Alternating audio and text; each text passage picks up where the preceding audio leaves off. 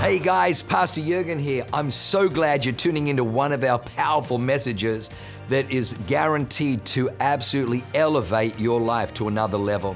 At Awaken, we only want to preach fresh, real, powerful to help you grow stronger in your walk with God, develop your faith so you can take more territory. I'm praying that God blesses you and enriches your soul as you listen to this amazing word from God. God bless you.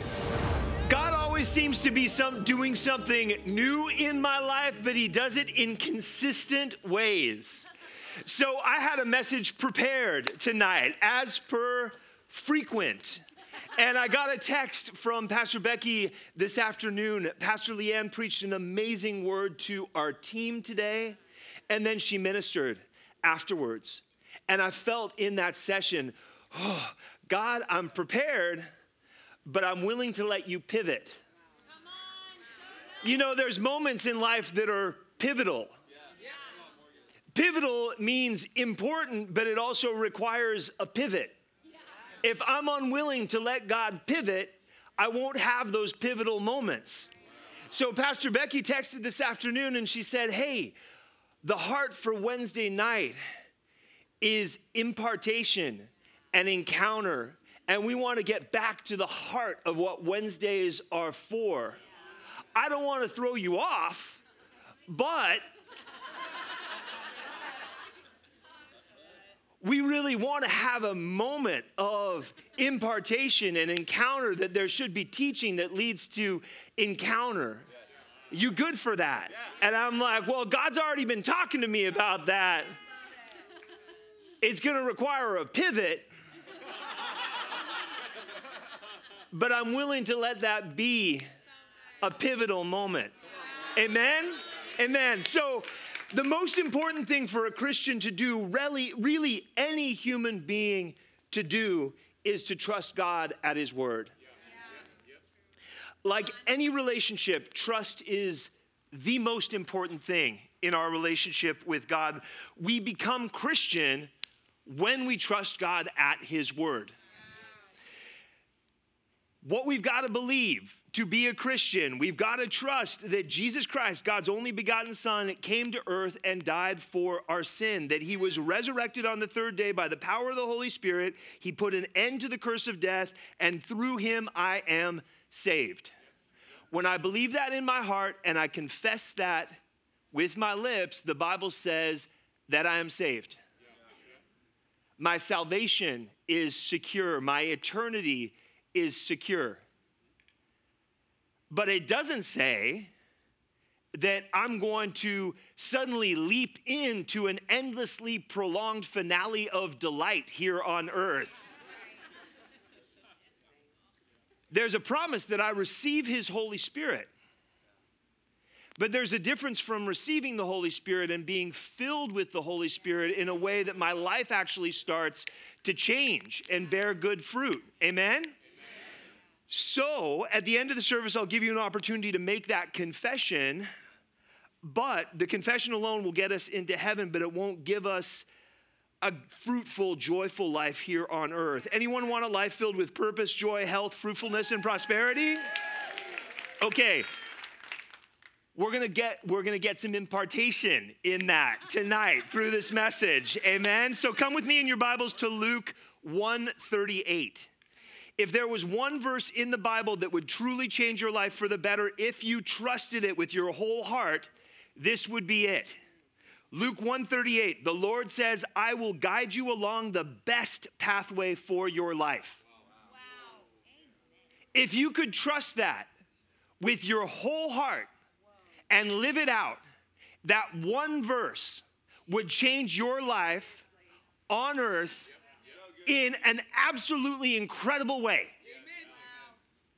But you've got to take that verse in context because there's verses that we can get and be like, oh, yes and amen, I want that promise.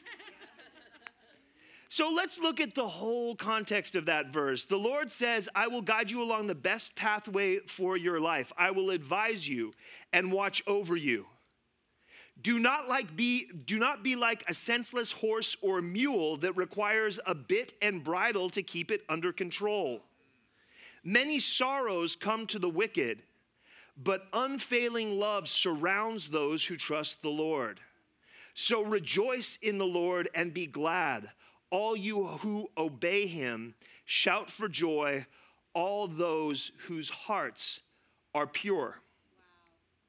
God has principles that are in place. The entire world runs on God's principles. There are natural laws and there are spiritual laws.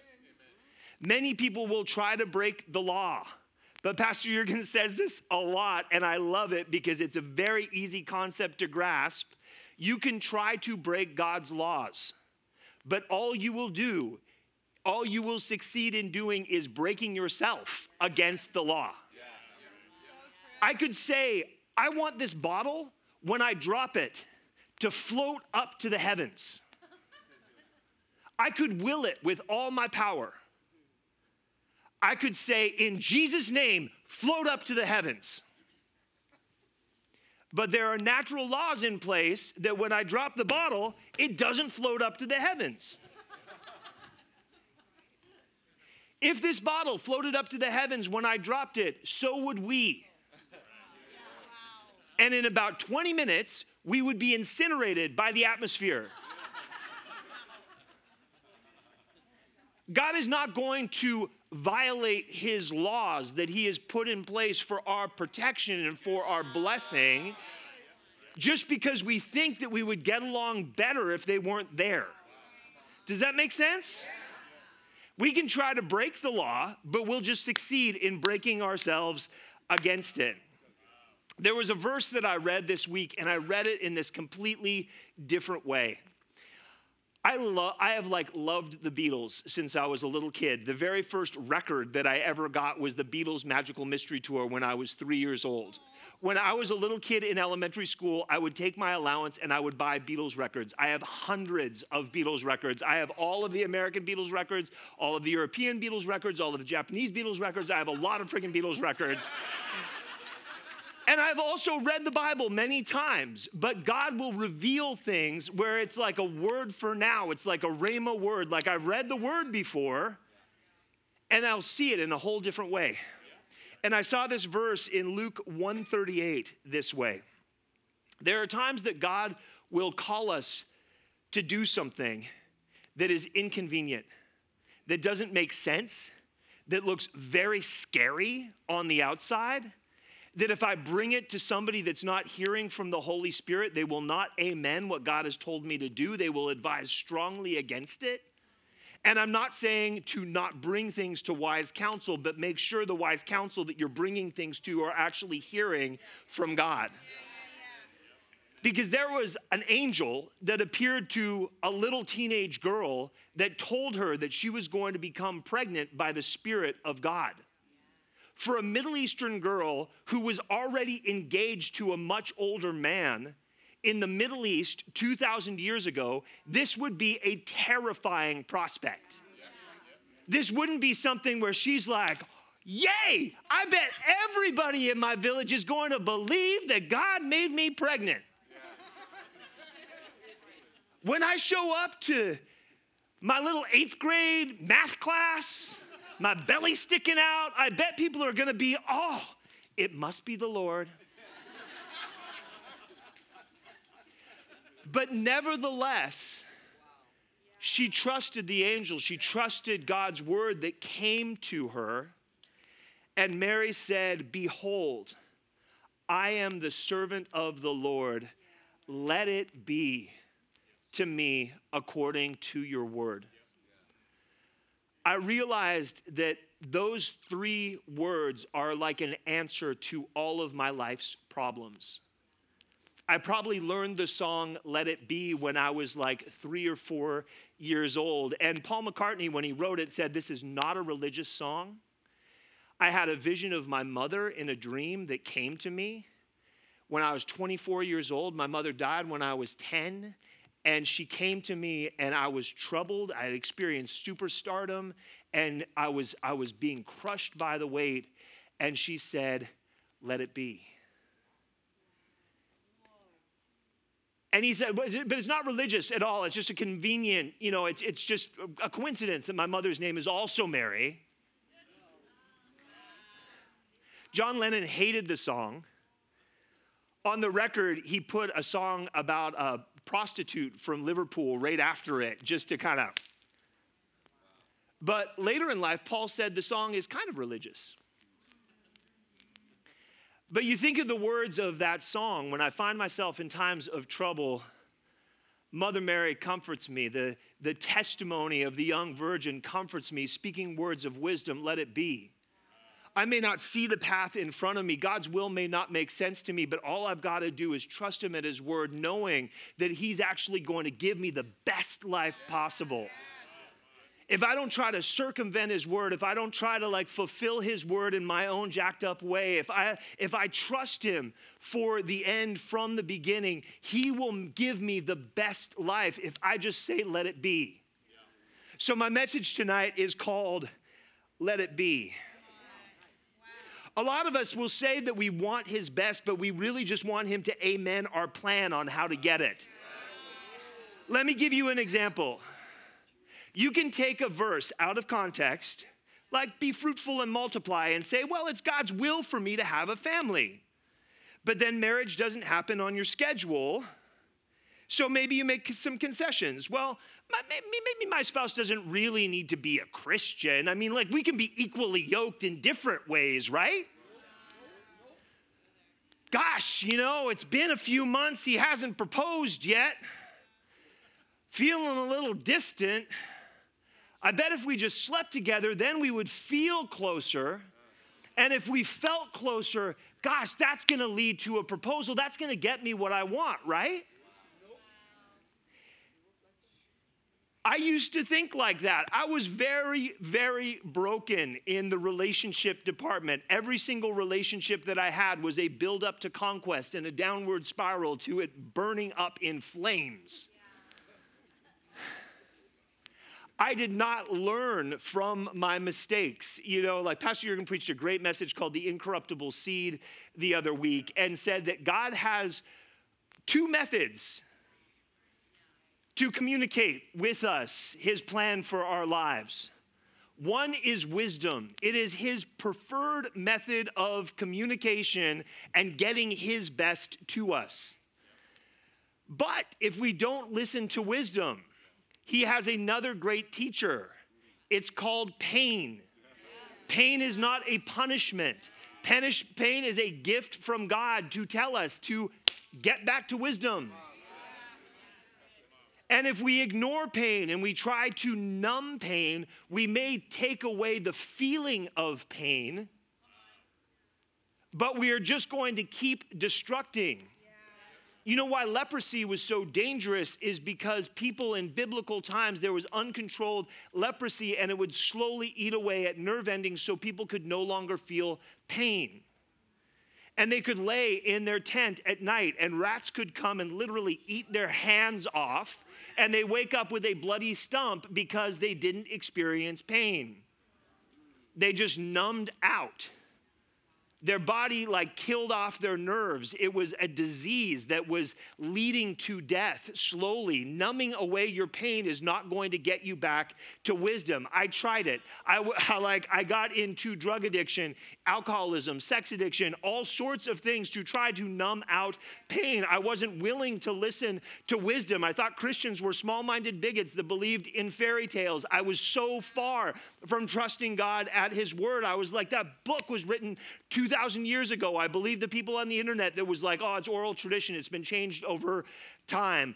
Let me tell you, that's not the case. The Bible is the most studied book in human history. The whole reason that we have universities is because the, the whole Ivy League, every single one of them, except for I think Brown, was set up as a theological seminary when they started. The reason that Cambridge and Oxford exist were to study the Bible. There are codexes that go back to the eyewitness. Well, there's there's there's books that go back to the eyewitness period that still exist on on scrolls from the time of Christ, and word for word, they are the same as the other codexed versions of the Bible. The thing doesn't change. If you want to read Plato, the earliest version of Plato's Republic that we have is 800 years old. Don't get me started on like how, like, But I had just believed a lot of hearsay, a lot of things that were wrong, and I tried to do things myself. And it failed. And, like, you know, the church wasn't the first house on the block for me. It was the very last house on the block. I didn't come to Christ because I was looking to join the good people club. I wasn't interested in all of that. I thought it was foolishness. Until everything that I had hoped in, everything that I had tried to do on my own strength failed. And then I was willing to, like, maybe try out the last house on the block. And what I found is when I started to trust God at His word, I started to experience the blessings that He promised. When I met my wife, we did everything right. It was the first time in any relationship that I had been in that I did that. How many of you have had a, a, a tree ripened peach at the peak of like peach season in the middle of summer? A delicious, perfectly ripe peach that was ripened on a tree, not artificially ripened on its trip from Peru on a container ship. And how many of you, and whether it's a peach or some other, some other delicious sweet fruit, how many of you have also experienced a fruit that wasn't ripened in that way? That was plucked from the tree early and then artificially ripened to maybe appeared like the ripe peach that you experienced from the tree, but didn't taste anything like it. It's another principle in life. You pluck something before its time when it hasn't re- reached the ripeness, the fullness of potential that God has put in that thing that He intends for you. You will not experience the fullness of joy, of pleasure that God intended you to get out of that thing.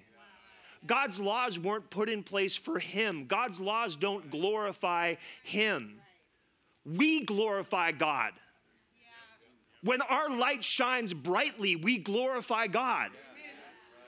Our light shines brightly when it's not obstructed by a bunch of junk, which wasn't God's intention for our life. Does that make sense?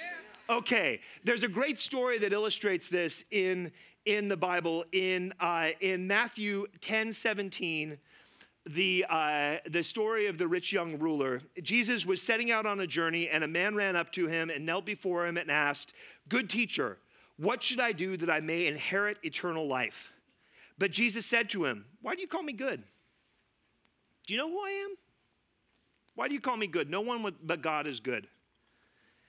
You know the commandments don't murder, don't commit adultery, don't steal, don't give false testimony, don't defraud, honor your father and mother. And the rich young ruler said to Jesus, Teacher, man, I, I've kept those things from my youth. Jesus looked at him and showed him love and said to him, One thing you lack go and sell all your possessions and give to the poor, and you will have treasure in heaven. And then come, follow me. But the rich young ruler was deeply dismayed by these words, and he went away grieving, for he was one who owned much property. There's really bad teaching about this scripture. I've heard people say that they were mad at him, that Jesus mocked him. The Bible says that he showed him love. In other translations, that it said that Jesus loved him. I don't think the Bible was, was, was lying. It says Jesus showed him love and he treated him with compassion. Jesus knew that this guy actually wanted to be a follower. Jesus didn't expose what he wasn't doing. He recognized all that he was doing and while still covering him, offered some correction. Anybody catch that Jesus only mentioned 10, six out of the 10 commandments? Anybody know which ones he left out? They're split into two sections. So these commandments, the first four, deal with the vertical relationship man with God and man with himself. The last six commandments, which were the ones that Jesus mentioned, are the horizontal commandments. They deal with God, the guy's relationship with the world. If we don't get the first four right, we are never going to get the last six right. The rich young ruler had put his self effort on the throne. His self effort was the God of his life. His possessions and his position were his idols. he put his I am, God's name, we're made in God's image. We have an I am, and God doesn't want us putting our I am to things that are worthless, things that are vain, things that are empty. And this guy was putting his I am to I'm a rich young ruler, not I'm a child of God. He had reduced God's best for him to something that was below his standing in the world. And if you put self effort on the throne of your life, there is no place for God to sit. And you will never enter the Sabbath of the heart because everything depends on you. And sure, you can fulfill the last six commandments if you try really hard, but they won't bring you life, they'll bring you death. The, the, Jesus said that it, the, the letter of the law kills, but the spirit brings life. Everything in God's kingdom is about his heart. And we can look and say, oh, there's all these rules I have to follow. Again, the rules are not for him, they are for you. He wants to bless you, but you have to trust him at his word. Yeah. We have to get to a place where we look at our lives and we're like, we've, we're off. And maybe there's maybe you haven't felt close to him. Maybe you haven't been hearing him. Maybe you've been praying, but your praise, prayers have felt like they've gone unanswered. You can't use God's signet ring. You can't put his signature to something that's your will that violates his will. You can't command healing while you're still doing the thing that made you sick. Jesus didn't say that I came for the holy. I what he's not creating like a good person's club in church. He said I came to call sinners to repentance. And all repentance means is to turn around. There's this great scripture in, uh, in John 12 25 that says, Whoever loves his life shall destroy it, and whoever hates his life in this world shall keep it for eternal life. For those of you who have heard me preach, you know I love words. And I thought, you know, I really want to find out what the etymology of hate is because there's, there's usually like two words that come together that form a third word. And I looked up what the etymology of hate was in the English, and it says it's from German, hassen, which means to hate. And I'm like, thank you very much, dictionary.com. That was useless. but when I looked it up in the Greek, it was different. The Greek word means to decrease in status or to make an enemy. But the Greek word miseo comes from the Hebrew word sane, which in, and I don't know, I didn't know that Hebrew was a pictographic language. It was news to me, but I found this out yesterday while I was studying this word. And the pictograms for hate are Aleph, which is father, headship, strength, power, Elohim, Nun, which is God's seed, life, offspring, hair, heir, perpetuation of, of life, and then shin, which is thorn, teeth, sharp, consume, destroy. In Hebrew, hate is not an emotion, it's a position in opposition to God. So, what this, this scripture is saying that anyone who loves life as it is. Anyone who has placed his will above God's will, anyone who looks at God's seed and says, I want to destroy that word because my word is more important than God's word, comes at enmity with God. And when you recognize that, you realize you come, become an enemy of your life as you've been living it, and you step into a life with God but I can't be loving my life and my plans and at the same time accept God's will for my life. They're in opposition to each other. So there's a scripture in Romans 5:10 that says, "For if while we were God's enemies, we were reconciled to him through the death of his son, how much more having been reconciled shall we be saved through his life?" John 3:16 for God so loved the world that he gave his only begotten son whoever believes in him should not perish but have everlasting life. There's wrong teaching about God hating us. Hate in Hebrew is just a position. God doesn't choose his enemies, his enemies choose their own lives. And it's not like an emotional thing. Like, I hate you. Like, it's not like how we say it in English. It's, it's, it's a position that we take. God doesn't choose to hate. God's plan has always been to love and to bless. But the way that we accept his love and accept his blessing is to say that we are going to accept his love and his blessing, and we are going to dethrone our will in our lives and accept his love, to accept him at his word that he wants our best for us. Does that make sense? You following me? I know it's deep, but it's also very practical. But you have to know him at his word. You can't just be like picking off, like, oh man, I just love that Jeremiah 29 11. Yeah. Read the rest of the book. It's great in the beginning to have verses that inspire us. But when you get into God's word, and this has been my experience, that I like I did not read the Bible. I read books about the Bible that were just like in alignment with what I already believed. I didn't say, God, search me.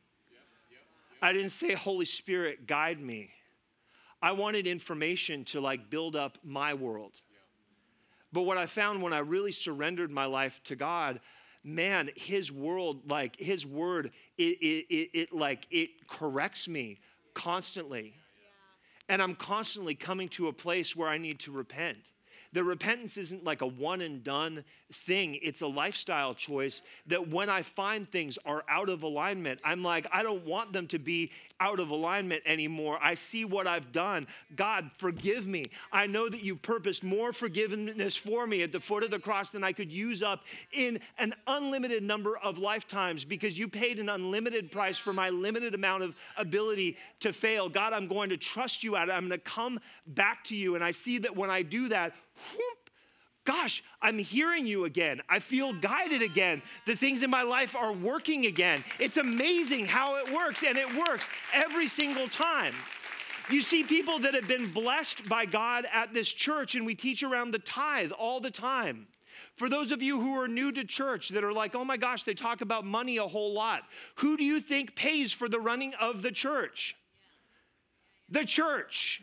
There's not some random government fund that's like, we're just going to make it rain for the churches. You know, Malachi, it says, Bring all your tithe into my storehouse so that there will be food in my house. When you get a revelation that you are God's son, that you are God's daughter, that his church, his, his building, the actual church itself is your home that you're not an outsider just paying your respects on a Sunday or a Wednesday, that you're actually part of the family. You start to be willing to invest to actually see his church go forward, to see his will be done in the earth. For people that don't think that the church should be talking about politics. when Jesus said to Peter, You've gotten this revelation about who I am. And on the rock of this revelation that you've gotten from my Father, I'm going to build my church, and the gates of Hades will not prevail against it. You know what gates represent? They represent go- government and commerce. Because at the city gates is where government leaders would meet. At the city gates is where there would be a marketplace where goods were exchanged. Where do you think the devil operates? In the government, in the marketplace. And if you have a church that's not influencing the government or the marketplace, that's not the church that he was trying to build. The gates of Hades are not meant to come against the church. And there's a pushback but it's a good one. It brings life. And if you take ownership for where you are, you're like, this is God's house. But because I'm his child, this is my house. I'm responsible for this house, for it advancing on earth. And it can seem like, man, I don't have the money to do that. I want to ask you, what's out of alignment? God's principles always work. And when there's something out of alignment, there's something wrong in your life. I'm not saying this to make you feel bad. I'm saying this because I've experienced my life being out of alignment. And when I trusted God at His word and repented, my life came back into alignment and it was blessed. I have a life that I look forward to today. I have a life that has purpose. I have a life that's filled with influence, with people that I love. I have two beautiful children. I live in a beautiful house. We have an amazing life here on earth. Our God's light shines in our lives. And we're able to advance the kingdom through what we do. It's a purposeful life, but it happened when I came into alignment. Amen? So,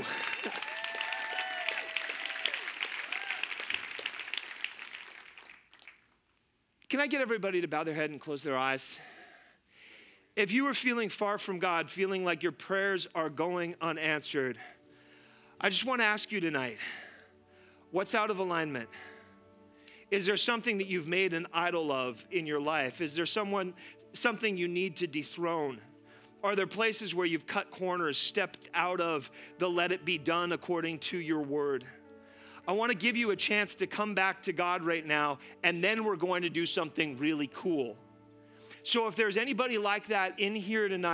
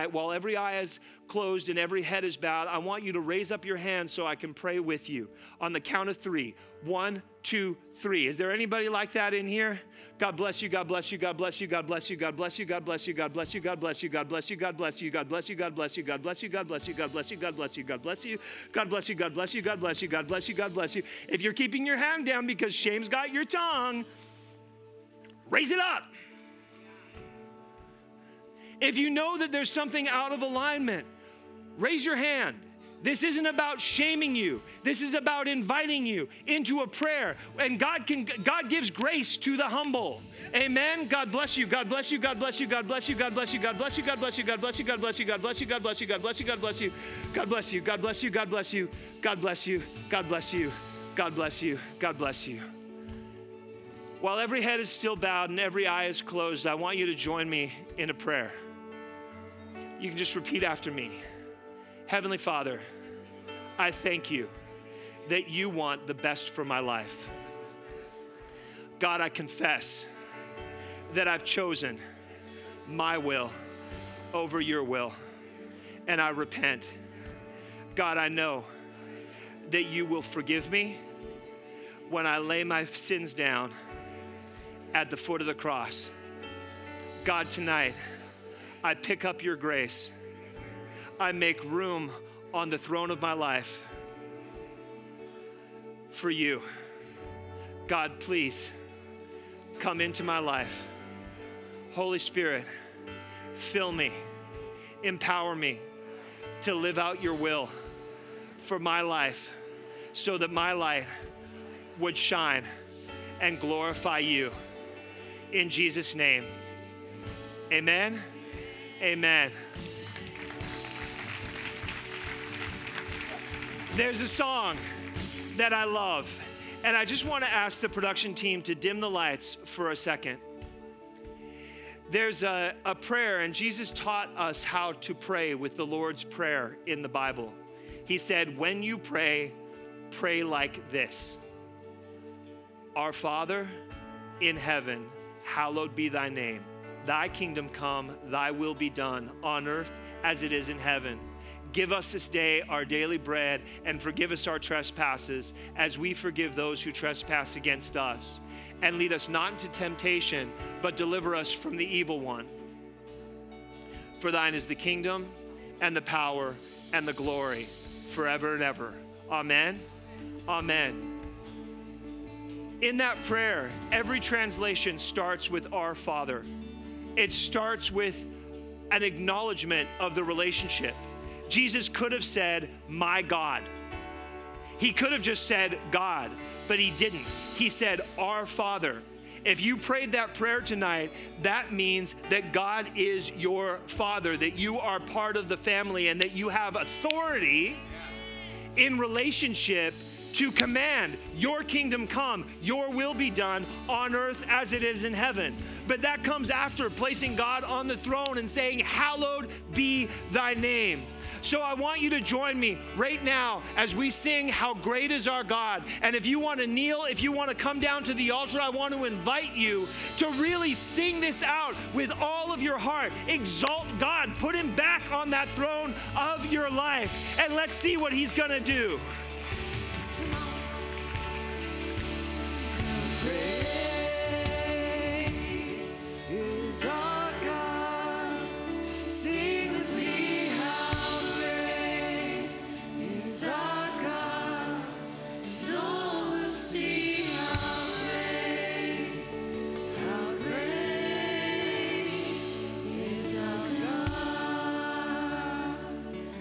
While we're in this atmosphere, we've put God up on the throne. If there's something that you need from Him, if you need a breakthrough in your health, in relationships, in your finances, in any area of your life, I just want you to start declaring His will in your life right now.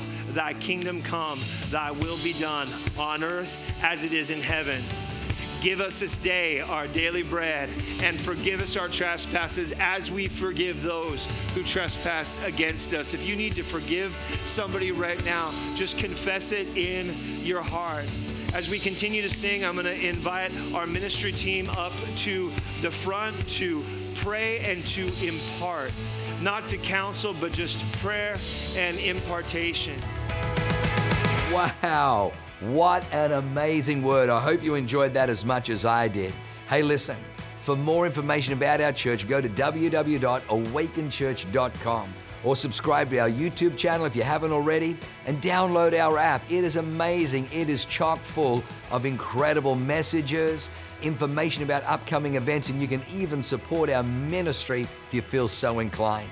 We loved having you with us today. We look forward to seeing you again. God bless you. Live a life that is transformative. Bye for now.